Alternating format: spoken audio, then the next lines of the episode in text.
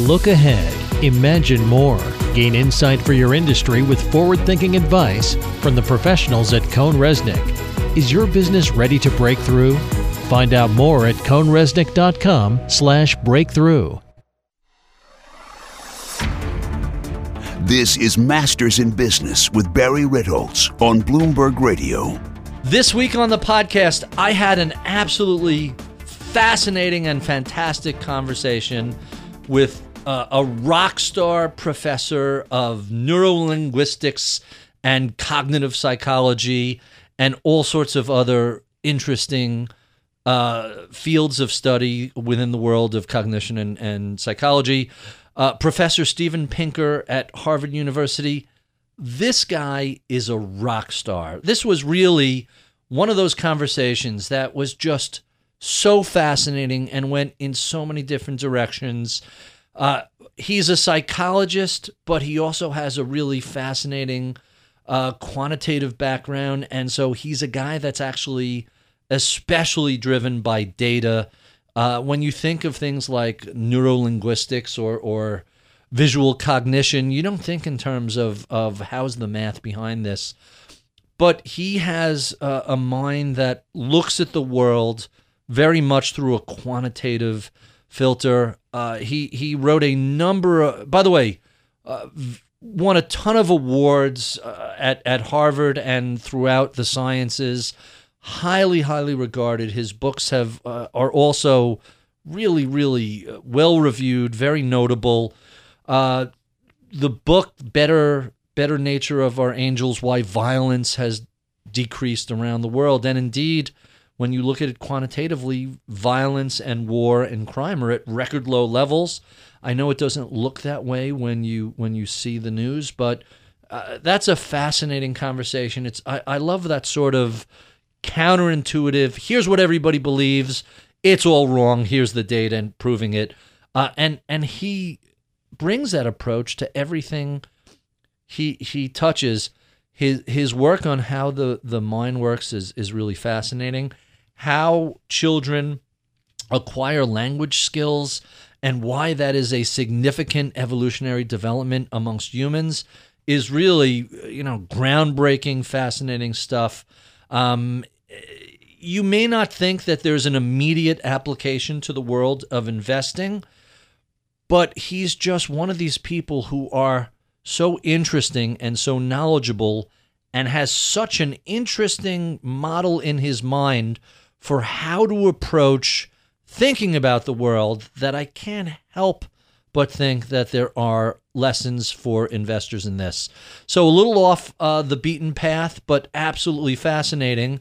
Here is my conversation with Professor Steven Pinker. This is Masters in Business with Barry Ritholtz on Bloomberg Radio. My special guest today is Professor Steven Pinker. He is a rock star professor of cognitive science and psychology at Harvard, where he holds the title of Johnstone Family Professor in the Psych Department. He is a psychologist, linguist, and popular science author specializing in visual cognition and psycholinguistics. I think you're going to find a lot of what we talk about today absolutely fascinating. He's won numerous awards from the National Academy of Sciences, the Royal Institute, the Cognitive Neuroscience Society. He is the author of The Language Instinct, How the Mind Works, The Better Angels of Our Nature, The Stuff of Thought, and most recently, The Sense of Style. He is also on the usage panel of the American Heritage Dictionary. Professor Pinker, welcome to Bloomberg. Thank you first question I have to ask you what is visual cognition and psycholinguistics? Those are two uh, subtopics in the field of cognitive science, which is how do we think? What, what is the nature of intelligence? Visual cognition is how we um, interpret what we see or how we think about what we see. How do you recognize the face of a friend? How do you find an object when you're rummaging through a drawer? How do you imagine things that uh, that are hypothetical, like what would my living room look like if the couch was on the other side, or what would this molecule look like if I rotated it in three dimensions? Uh, how do we uh, allocate attention across the visual field? Um, how uh, how does your airport screener look for the hidden weapon in those uh, false colored X-ray images, and so on. Or, or, or not find them in 95% of the cases. so we have seems. learned, in- indeed. So that is a problem in visual cognition. It's not vision in the sense of seeing color and motion and uh, and sharp detail, but it's the next step up in the brain. Namely, how do you how does the uh, the visual world um, interact with what you know, what you see, what you think about? So that raises an interesting question. How much of what the average person perceives as a 360 degree construct of the universe around them, how much of that is accurate and how much of that is the brain filling in, projecting, I don't want to say fabricating, but filling in the, the blind spots and blank spaces? Is what we see actually there or maybe not so much? Well, when, when we're not hallucinating and, and we're looking at something, then we can we can see things veridically, and we do it much better than any robot or artificial intelligence system. That's why it's taken Google so long to develop a self-driving car. They're trying to bring it to the and exceed the level of a, of a, a human visual system. On the other hand, it, we, there's an illusion that we have a wall-to-wall tableau of visual detail, uh, and that is constructed by the brain. Because even if you if you hold your hand out, um, uh, maybe eight inches from the where you're looking, you can't even count the fingers. Your vision, the Right. acuity of your vision falls off really dramatically, but your eyes are constantly flitting around, uh, and so your brain kind of constructs a uh, an illusion of a continuously detailed visual world. But outside the fovea, the spot that you're actually looking at, vision is surprisingly coarse, and we rely on expectations and, and memories. I, I picture hundreds of listeners holding their arms out and saying, you know, I can't count how many fingers I have up. And It's, uh, it, it doesn't have to be in the in your peripheral vision. It just has to be a few inches away from the direction of your gaze. so when people talk about tunnel vision or hyperfocus, really that's the normal state of. There's of a sense in we- which we all have tunnel vision. We don't realize it because our eyeballs move around so quickly. Huh. And then psycholinguistics, that was the second half of your Yes. question. That's another topic in cognitive science, and that is the psychology of language. How do we understand speech? How do we produce speech? How do children learn their mother tongue? Uh, where does language uh, come from? Uh, who decides what the rules are? How does it change over time? Uh, uh, how do we read? All of those are topics in psycholinguistics, the psychology of language.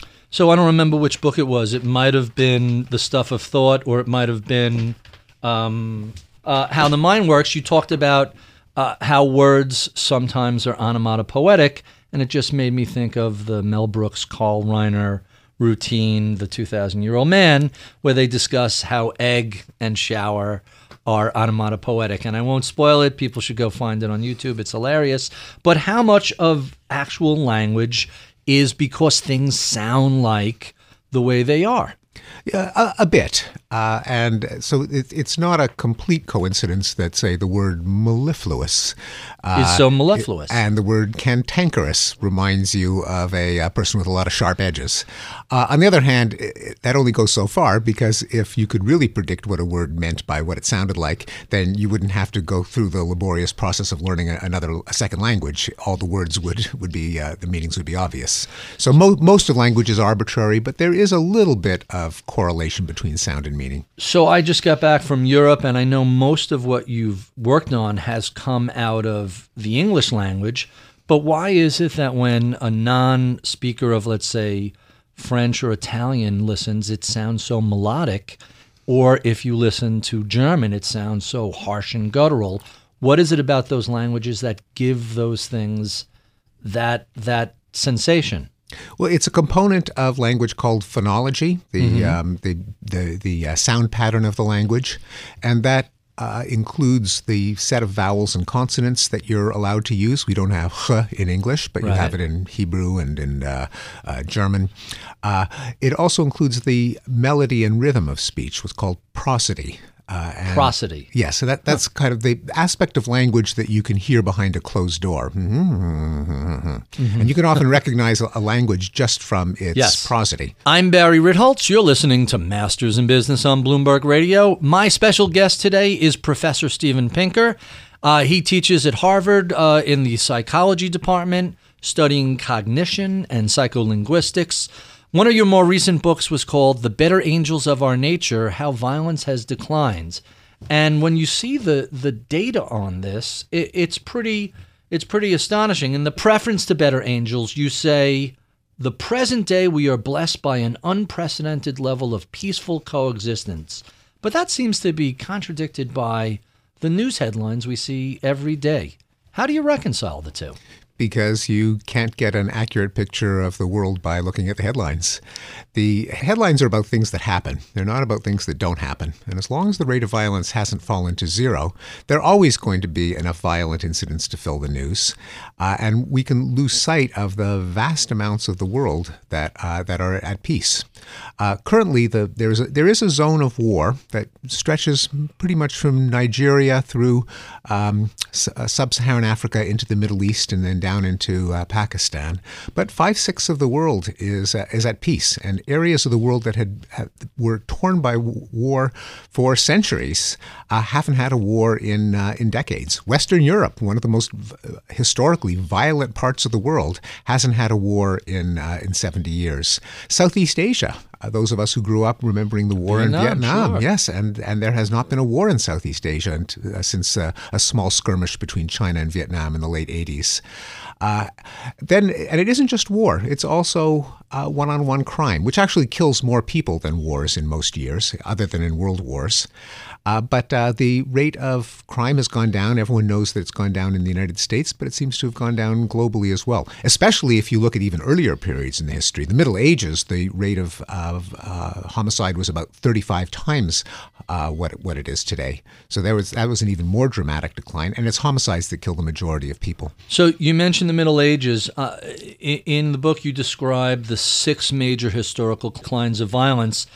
Let's skip ahead to I think it was the third or fourth decline, which was the the invention of the printing press and the spread of literacy. Why is that so impactful on reducing violence? Well, it's a conjecture. The the phenomenon we're trying to explain is why there was a cascade of humanitarian reforms around the time of the European Enlightenment, the second half of the 18th century.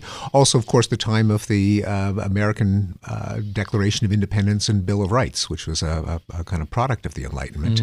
Why, why did people wake up in the 18th century and say, well, maybe we should stop burning heretics, or maybe we should stop executing people for stealing a cabbage? Uh, maybe slavery isn't such a, a, great idea when you come down and try to justify it. Uh, maybe we should stop watching animals tear each other apart for entertainment. Maybe we should stop throwing debtors in in uh, prison. Uh, so all of these reforms concentrated in a in a few decades. And we have to ask, uh, why then? Why did it take people millennia to figure out that might be something a wee bit wrong with slavery?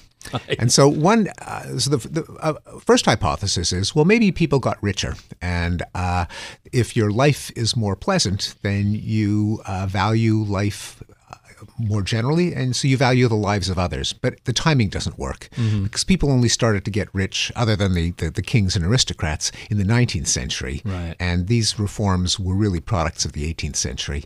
So I've suggested that maybe it's the rise of literacy and uh, printing and the exchange of ideas. And that was the only technology that showed a, an increase in productivity prior to the Industrial Revolution. The cost of printing a book plunged in the uh, 17th and 18th centuries. Mm-hmm. There was kind of an early version of Moore's Law, if you look at the cost of, of, yes. of, producing a book. More and more people were reading. There were bestsellers, there were, there were novels. There were also pamphlets and the first newspapers. So the world got more connected. People could exchange ideas. Bad ideas could be criticized. Mm-hmm. People would get together in uh, also in cities, in uh, coffee houses and uh, pubs and, and salons to uh, exchange ideas. And it's possible that, first of all, that could increase your, your circle of empathy. It's harder to dehumanize people when you read their words, uh, when you see what life was like from their point of view. And also, when you have ideas being brought together and people debating them and arguing them uh, over them, then bad ideas tend to be filtered out. So the idea that the reason that there was a crop failure is because of uh, witchcraft, for example, the reason that there was uh, an epidemic is because the Jews poisoned the wells. Mm-hmm. Slavery is a good thing because Africans can't do anything but be slaves. All of these toxic ideas could start to seem ridiculous when you know more about the world, and that was conceivably accelerated by the exchange of uh, printed matter. So, education helps reduce violence by making people less likely to believe silliness and nonsense and more likely to understand basic science and the logic of this causes that, not witchcraft. You know, on, on, average, over the long run, not in every case, because there have been toxic ideas that have been mm-hmm. uh, advanced by intellectuals. Uh, uh, you know, communism, for example, responsible for massive numbers of deaths, uh, was a, an intellectual movement, and Nazism, there were plenty of Nazi professors. But I think that when you have freedom of speech, freedom of expression, so you don't get thrown in jail by criticizing a bad idea, uh, then it's more likely that the bad ideas will be exposed. And it's not a coincidence that repressive regimes are also repressive in um, uh, clamping down on free speech. So, we've seen a huge decrease in crime and violence in the United States over the past 30 years. Some people have attributed it to things like the ending of lead paint in apartments. Other people have looked at the removal of various additives to gasoline, taking the lead out of gasoline. Uh, the guys from Freakonomics even have gone so far as to suggest Roe v. Wade is a factor. Why the huge fall off just in the most recent few decades. Yeah, so starting in 1992, there was a an eight year decline of violent crime in the United States, which brought it down to uh, almost half of its peak. Uh, and then, surprisingly, around 07, 08, there was a second decline, which no one predicted. Everyone said, well, we have great recession, unemployment, crime's going to go up, inequality, uh, and, and crime went down instead of going up. Uh, the honest answer is no one really knows what all the causes were. Probably the, the cute theories, like lead in the gasoline, abortion, are, are wrong. Um, the uh, and it may be that a number of things went right around the same time.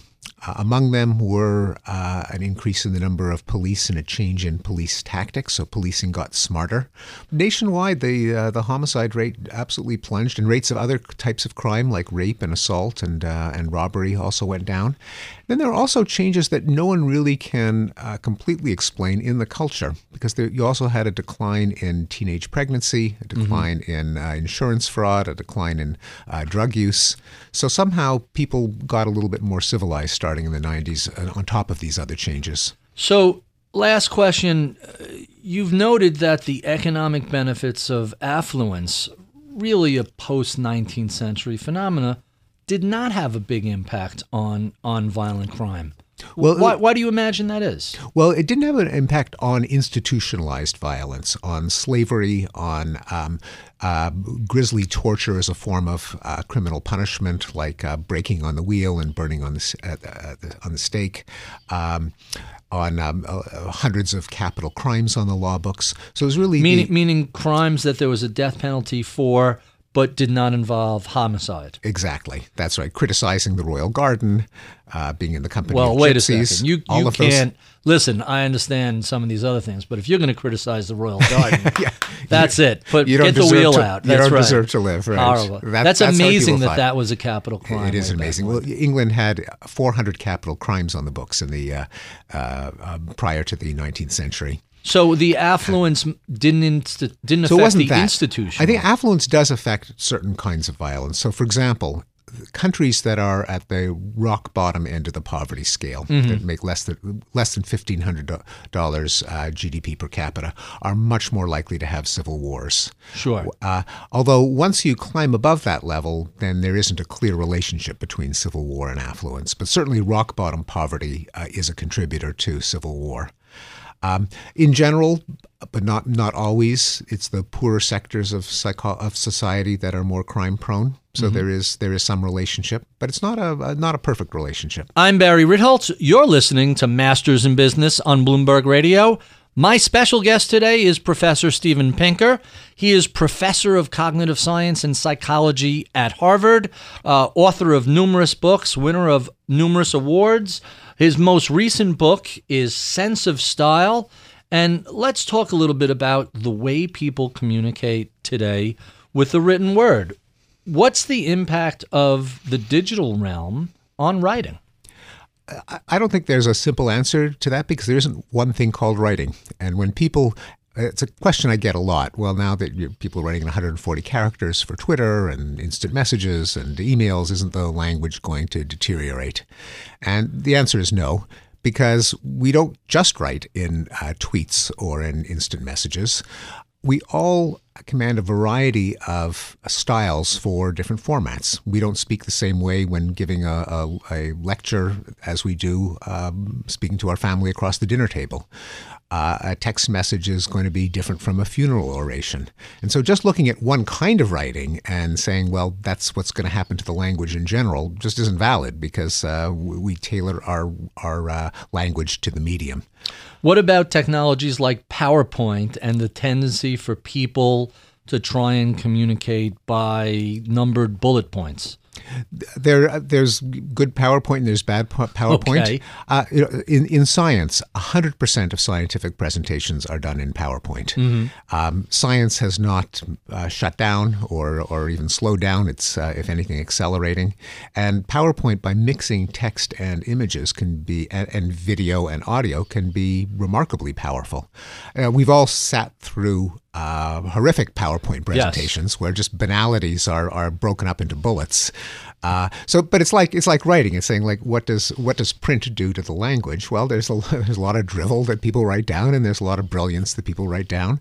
But the the PowerPoint medium opens up huge possibilities. Sturgeon's law applies to everything. In other words, exactly. Yes. Um, so so let's talk a little bit about how vocabulary and grammar of English have changed.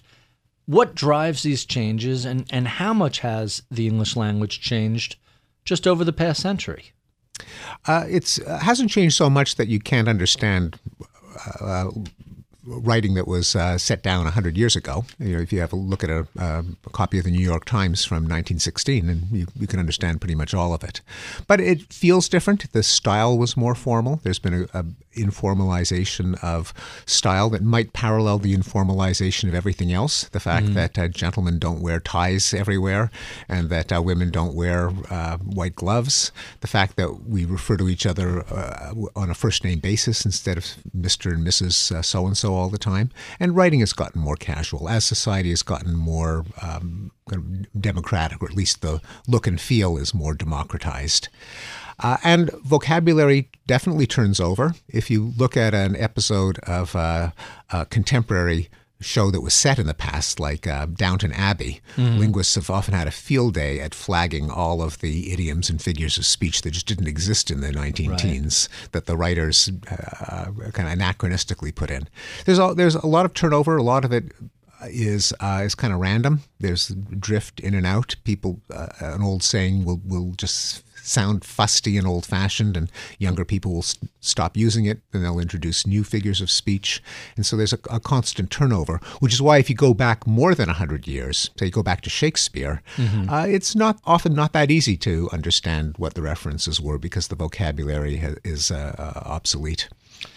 One of the things you, you wrote in the book that I thought was quite interesting many of the alleged rules of writing are actually superstitions. Explain what that means. So many of us have been uh, under the impression that you one ought not to split an infinitive. So mm-hmm. instead of saying, um, as Captain Kirk did, to boldly go where no man has gone before, you should say to go boldly where no man has gone before.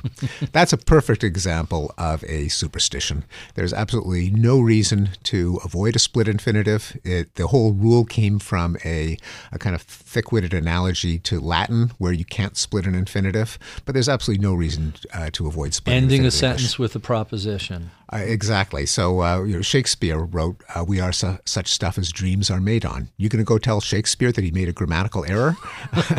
Absolutely not.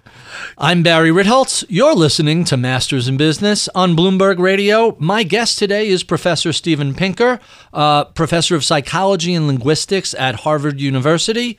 Let's jump into some of the really fascinating things that you have uh, written about. There's there's one that really struck me. Let's go start right off on the wonky linguistical things. What's the difference between common knowledge and shared knowledge? Because they seem so similar. Yeah. shared knowledge is when you know something and I know something. Common knowledge is a, a term from uh, game theory and logic, is when I know something, you know something, I know that you know it, you know that I know it, I know that you know that I know that you know that I know it ad infinitum. Right. And that makes a difference. It makes a difference in um, uh, logically. There's certain things that you can uh, deduce if something is commonly known. That is, you know that I know that you know it. Mm-hmm. And it makes a difference, I think, in our everyday lives. When we have an uh, expression like the emperor's new clothes, what are we referring to? When the little boy said the emperor is naked, he wasn't telling anyone anything that they didn't already know. They could see the emperor was naked. So why did it why was it such a big deal? Well, at that moment everyone knew that everyone else knew that everyone else knew that everyone else knew that the emperor was naked, and that allowed them to challenge the emperor's authority by breaking out into laughter. But before the little boy said that, people didn't realize that they had a shared knowledge of his there was, lack there, of there clothes. Could, there could be a, you know a little scintilla of doubt. You know, I, I can see it, but uh, how do I know know that everyone else can see it? And how do I know that they know that that I know. And that makes, by the way, it makes a difference in technology, especially for uh, the, what they call network externalities. Mm-hmm. That is when the advantage of a technology depends on everyone else using it. And so to uh, generate a uh, network externality, you need to generate common knowledge. And the best example, this is from Michael Chwe, is when Apple introduced the Macintosh mm-hmm. back in 1984. Uh, the, I think it was the most expensive commercial ever made. They introduced it in the Super Bowl. Played once, uh, directed by Ridley Scott. Exactly. Uh, the, the famous 1984 commercial.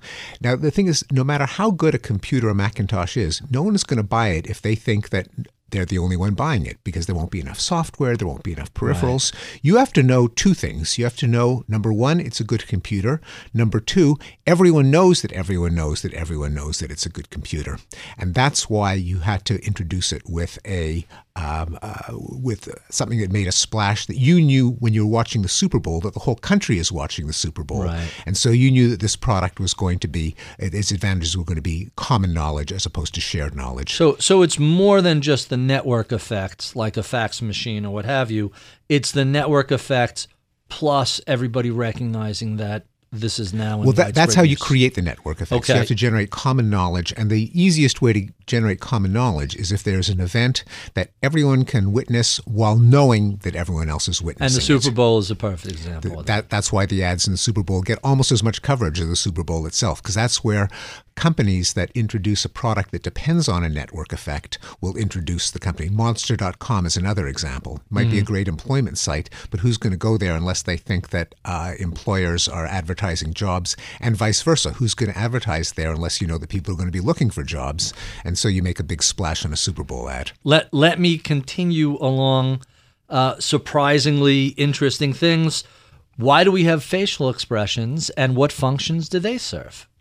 Yeah, it's not just to. Uh, you, you, might say, wouldn't it be best to keep a poker face and not to, uh, you know, not to show your cards? I, facial expressions can um, can signal the credibility of uh, a, a, threat or a promise. And uh, in a study that I did with uh, Ian Reed and Peter DeScioli, we found that um, threats are more credible when they're uh, delivered with a, an angry expression and tone of voice. Uh, because they are involuntary unless you're a really really good actor unless they're perceived you know, as real as, as sincere. Because they are sincere in mo- most cases. You so, people aren't that good at controlling their facial expressions. So we've seen uh, i've read about other studies where they look at people smiling and apparently uh, an actual smile involves the eyes and a fake smile just involves the mouth. And on a subconscious level people can see and and tell the difference. Is is Am I telling yes. that right? Or oh, absolutely, mis- sure. When the you know when the flight attendant says bye bye bye bye with the the grin pasted on her face, you know that she's not actually experiencing joy, and it's usually because the sincere smile is one with a, a crinkling of the eyes, not just uh, the the mouth in a U shape. So this combines both the visual cognition and the uh, the language uh, aspect of this as well, doesn't it? Indeed. And uh, talking, speaking of common knowledge, which we discussed earlier in the program, why do people blush? That's a, a, a puzzle that I've thought about, and I think that, uh, which unlike other facial expressions which are conveyed by contracting muscles. Mm-hmm. With blushing, you've got this rush of blood to the face, and I think it's because it's um, uh, it generates common knowledge. That is, when the thing about blushing is you uh, when you blush, you feel it from the inside, Yes. and you display it from the on the outside, and you know that everyone knows that you're blushing. Right. And in fact, when someone says you're blushing, that makes it all the worse, and Right. you blush all the more beet red. So it's genuine and sincere, and both parties understand what it means. Exactly. It's uh, I, I I messed up, and I know that I messed up, and I'm not trying to pull anything uh, over on you. I'm not not a psychopath. I'm not a cheater. Uh, I have the same standards that you did, and I know that I messed up, which is a way of knowing that the person is less likely to mess up in the future if at least he recognizes that he messed up. So blushing, embarrassment is an acknowledgement of common ethical standards. Is that is that how uh, Yeah. or common morality? Am I misstating that? Oh yeah, that's right. Common common norms. That's right. But uh, in particular, the common knowledge in that technical sense of if I'm blushing, then not I know that you know that I know that I've messed up, and that means that I uh, by blushing I'm acknowledging that I'm, I'm playing by the same rules. So I mentioned morality and and ethics. Uh, one of the columns you had written, I think it was for the Times, uh, talked about three people: Mother Teresa, Bill Gates, and Norman Borlaug. And if you were to ask various people, who's the most admirable of these uh, three people? Who is the most um, uh, ha- has had the greatest impact on on humans? Most most people get the answer to that wrong. Yes, I mean the common answer is well, you know, Mother Teresa. She's a you know a saint. She's the, the most. In fact, if you ask someone who is the most moral person of the 20th century, they would say, "Oh, I guess Mother Teresa." But now you think, what exactly did she do? I mean, good, you know, she washed the feet of some you know lepers and and, and you know, brought them in and the let them let them die. things, well, help them. I mean, how did she actually make them less poor? Temporarily for a meal or two, but for a meal or two. But then you look at um, uh, Bill Gates, and I used the example at a time before he became famous as a philanthropist. He was just starting the Bill and Melinda Gates Foundation.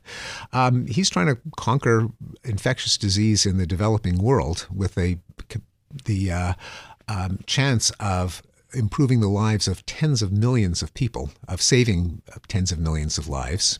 Then Norman Borlaug I threw in because no one's I- heard that- of Norman. That's Borlaug. a fascinating. So I never heard of him. Who the hell is Norman Borlaug? He won the Nobel Peace Prize for uh, in, inventing the Green Revolution in the 1960s, developing uh, crops and methods of farming that m- multiplied the amount of food that uh, an uh, acre of land would deliver. He's credited with saving a billion lives, more than anyone in history, and no one's heard of him. He he wins, and and yet is totally unknown. That- Totally it. So what it, shows is that our sense that our own uh, ascription of morality, who we revere, who we don't care about, who we uh, even maybe even revile. And by the way, the other reason I chose Bill Gates was at the time that he was associated with uh, MS DOS and Windows. which everybody hated. which everyone hated and so everyone hated him. He got a someone threw a pie in his face. There were I hate Gates websites at the time. Uh, it, it so our our ascription of morality, who we give brownie points to, is very loosely related to how much good they do in the world. And uh, it's actually a, a quirk of our own nature of who we admire. I think it relates to who we would like to have on our side in our foxhole part of our community. And it isn't really closely related to how much good they do in the world. So, if people want to find more of your writings online, in addition to all your various books, where's the best place to send them? StevenPinker.com is my website that has links to uh, all of my articles, uh, as well as to pages for each one of my books. If you enjoy this conversation, be sure and stick around and listen to our podcast extras where we keep the tape rolling and continue to chat about all things cognitive and linguistic. Uh, be sure and check out my daily column on BloombergView.com or follow me on Twitter at Ritholtz. I'm Barry Ritholtz. You're listening to Masters in Business on Bloomberg Radio. Are you looking to take your business to the next level? The accounting, tax, and advisory professionals from CohnReznick can guide you. CohnReznick delivers industry expertise and forward thinking perspective that can help turn business possibilities into business opportunities. Look ahead, gain insight, imagine more. Is your business ready to break through? Learn more at cohnreznick.com slash breakthrough. CohnReznick, Accounting, Tax, Advisory. Welcome to the podcast, uh, Steve. I don't know what to call you, Professor Pinker, Steve. What, Steve? Absolutely. Um, thank you so much for doing this. This is really I love this stuff. I find it endlessly fascinating. And anytime I can weave cognition into what investors should be looking at, thinking about, and just stimulating their thought process to develop better mental models and better processes to approach this stuff, I, I, I think it's just fascinating. And it's your work is so diverse that you're obviously fascinated by so much of this. It's apparent in everything I read of yours. Uh, absolutely, and thank you for having me on. Uh, well, it's been it's been my pleasure. There are some questions we didn't get to before I do my standard questions, but some of these I just have to come back to. So, in the 1950s, comic books were going to turn juveniles into delinquents, and what happened subsequent to that? Yeah, that, the 1950s were, were, uh, was a decade of very low crime. And then the 1990s, same thing. Video games were going to cause people to become ultra violent. especially the first person shooter games. It's And- easy to imagine how that might happen, but it didn't happen. That was the era in which crime plummeted. And then in general, television, transistor radios, rock and roll, music videos were decades where people were supposed to get stupid. That's right. And uh, actually, IQ scores have been increasing for decades, the so called Flynn effect. Although crime did go up in the 1960s and it stayed high from the 60s through the uh, early 90s. So not all of so so the, the people who said that uh, when rock and roll was coming in that it would lead to a breakdown of uh, order and safety weren't completely wrong, in that there was crime shot up by um, a factor of, of more than two. So it was rock and roll. It wasn't an ill-considered war in, in Southeast Asia. It was music. Is the Well, I, I, it wasn't rock and roll, but uh, but uh, although it wasn't. Uh, the war in Asia probably didn't lead to a rise in street crime in uh, in the United States either. But it did lead to. So what? What I remember New York City in the '70s was a disaster. Yes. what led to a breakdown in, in those basic societal norms of not robbing and killing and raping? How does that go off the rails? Yeah, again, the, the honest answer is we don't know for sure, but a number of things uh, happened. The baby boomer generation reached its crime prone years. Uh, In the 60s. That wasn't enough to explain it. That would explain why violent crime would increase by 15%. Violent crime, in fact, increased by 150%. percent But it may be that having a whole generation coming of uh, age at the same time kind of overwhelmed society's defenses. Sure. Uh, and it was a time in which there was uh, a, uh, a Civil unrest, uh, change in rights. There was a whole bunch of a whole bunch of things and a general you know we we grew up uh, in it there was a decline in respect for authority the police backed off uh, it, there is some truth to the um, uh, the explanation that the criminal justice system was less likely to put people behind bars What about the broken spiraled- window uh, thesis? Do you, Yeah, the do you buy windows- into any of that? Uh, there, there is evidence that the, that the broken windows effect is real. That is, if a neighborhood shows signs of disrepair, the famous broken windows, uh, graffiti, turnstile jumping, and so on, then that um, conveys the message that uh, that this is a place where the rules are not enforced. And there's some experiments that show that increasing the general appearance of order leads to a, a decrease in uh, in the rate of crime. Uh, it doesn't deserve all the credit, but it, it may be deserve a part of it. Fa- I I find that I find that fascinating. Let me see what else I skipped through. Oh, let, let's talk about the long peace when we were talking about from Better Angels, the various six phases of um, decrease in, in violence. What what exactly is the long peace, and what was the cause of it? Long peace refers to the fact that war between great powers, the, the 800 pound gorillas of the world, um, has uh, kind of stopped. The last one that we had was in 1953 with the end of the Korean War, with the United States on one side and China on the other. But was that whereas- really a U.S. versus China, though? I mean, I know there were a lot of proxies, but it wasn't like World War II, where Germany and Russia and U.S. and Japan were literally doing battles with each other. Well, there was a coalition that uh, the, the United Nations uh, authorized, with, of course, the United States contributing the the, uh, the most troops and, and weaponry, and uh, of course, North Korea had its own uh, army, but supported by overtly by China, and with the USSR definitely helping, although not sending troops. But uh, uh, through most of history, the great powers were always at each other's throats. And then after World War II, that uh, that kind of um, went out of style, as did wars between developed states, that is, rich countries. We, mm-hmm. we, we think of war as something that takes place in the poor, backward parts of the world. But it used to be that it was the rich countries that were constantly at war, and that has uh, gone out of style. What and do you credit be- for that? And wars between countries in general. Most wars now are civil wars. Mm-hmm. Uh, wars between countries. I- intrastate war as opposed to interstate war. And um, a number of things. One is that the world has become more globalized. When you when um, there's more trade, there is uh, less of an incentive to go to war. You, mm-hmm. you don't you don't kill your customers. Uh, or your supply to, chain. Yeah, or your supply chain. Exactly. You don't. Um, if it's cheaper to buy things than to steal them, then you don't. Uh, uh you're you're less likely to plunder and invade. Uh, there's been with the United Nations. There has been a, a norm that borders are pretty much grandfathered in, so you don't push borders around by force. You don't uh, swallow states. That uh, states are are now considered to be immortal. They can break apart, but they can't be swallowed by their neighbors. Hmm. Uh, there is more democracy, and on average, democracies are a little bit less likely to wage war, at least on each other.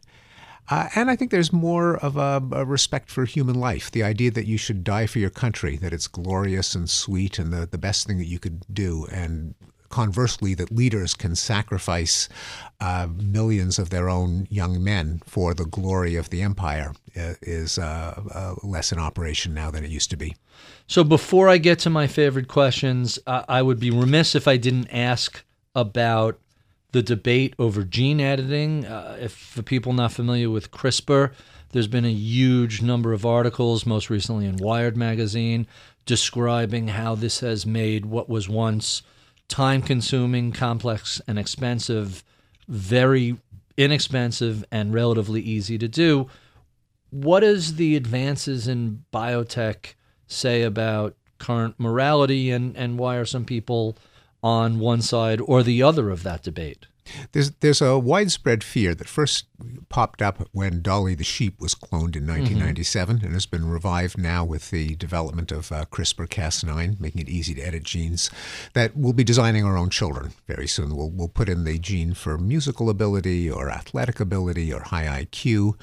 Uh, I, I, think that's very like, unlikely. Mm-hmm. Uh, I think it is possible that you could edit out disease genes, uh, but uh, having looked at the genetic basis of personality and, and, intelligence, I can tell you that there ain't no IQ gene.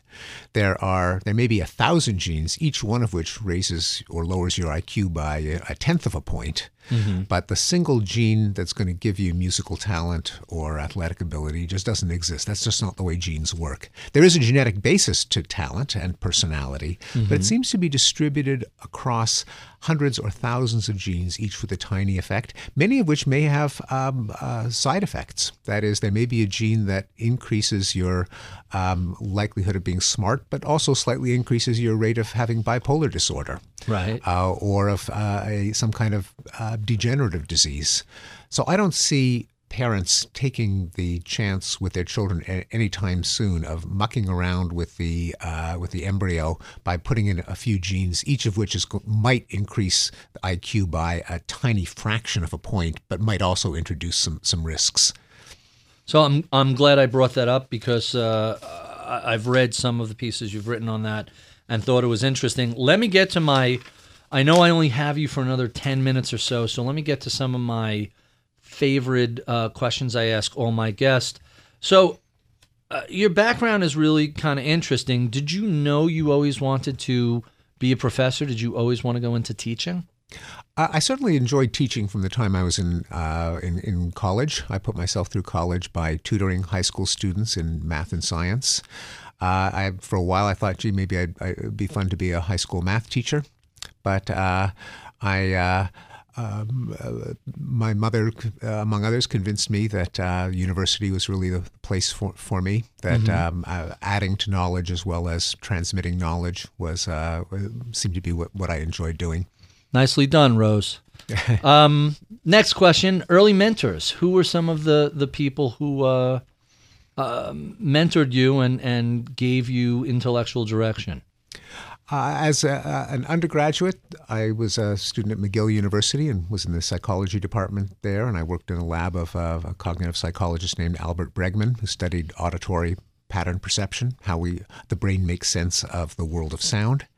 Uh, in university, uh, one of my advisors was Roger Brown, the great social psychologist and founder of the study of child language acquisition in children, and a gifted writer. Uh, and I, I think I took lessons from him on writing how to try to write stylishly. Stephen Kosslyn uh, was my mentor in visual cognition. He's now the uh, academic dean of Minerva University, a startup university uh, based in San Francisco.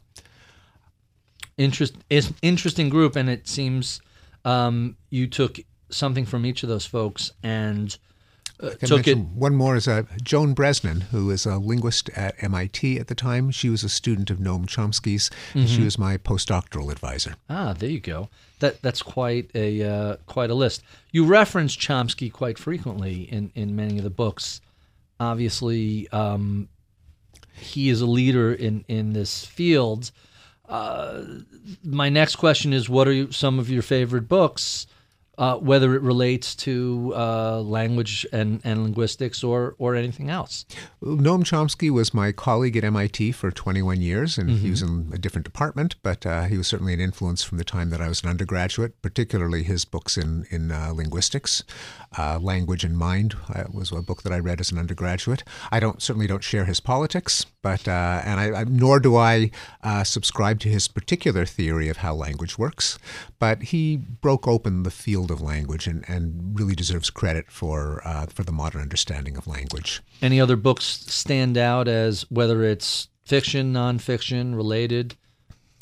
Uh, well, I'm uh, married to a novelist, Rebecca Goldstein, and her mm-hmm. book, The Mind Body Problem, I read many years before I met her. Oh, remember, really? Remember that old ad? Uh, the guy, uh, Victor Kiam, who got a shaver, he said, I liked it so I much. I bought the company. I bought the company. Right. Well, I, I, liked the novelist so much that I married her. That That's very, very funny. Um, so, since you really started in psycholinguistics and, and visual cognition, what are some of the major changes that have taken place in that industry? Or, or that field of study, I should really call it. Certainly, the, the rise of neuroimaging, functional magnetic resonance imaging, uh, was uh, uh, revolutionized the field. Being able to see what part of the brain lights up in response to different stimulus, different uh, processes. Is is that is that specifically uh, what you're referring to? Exactly. Yeah, and that that has been the the single biggest change. And how does that manifest itself in, in the study of language?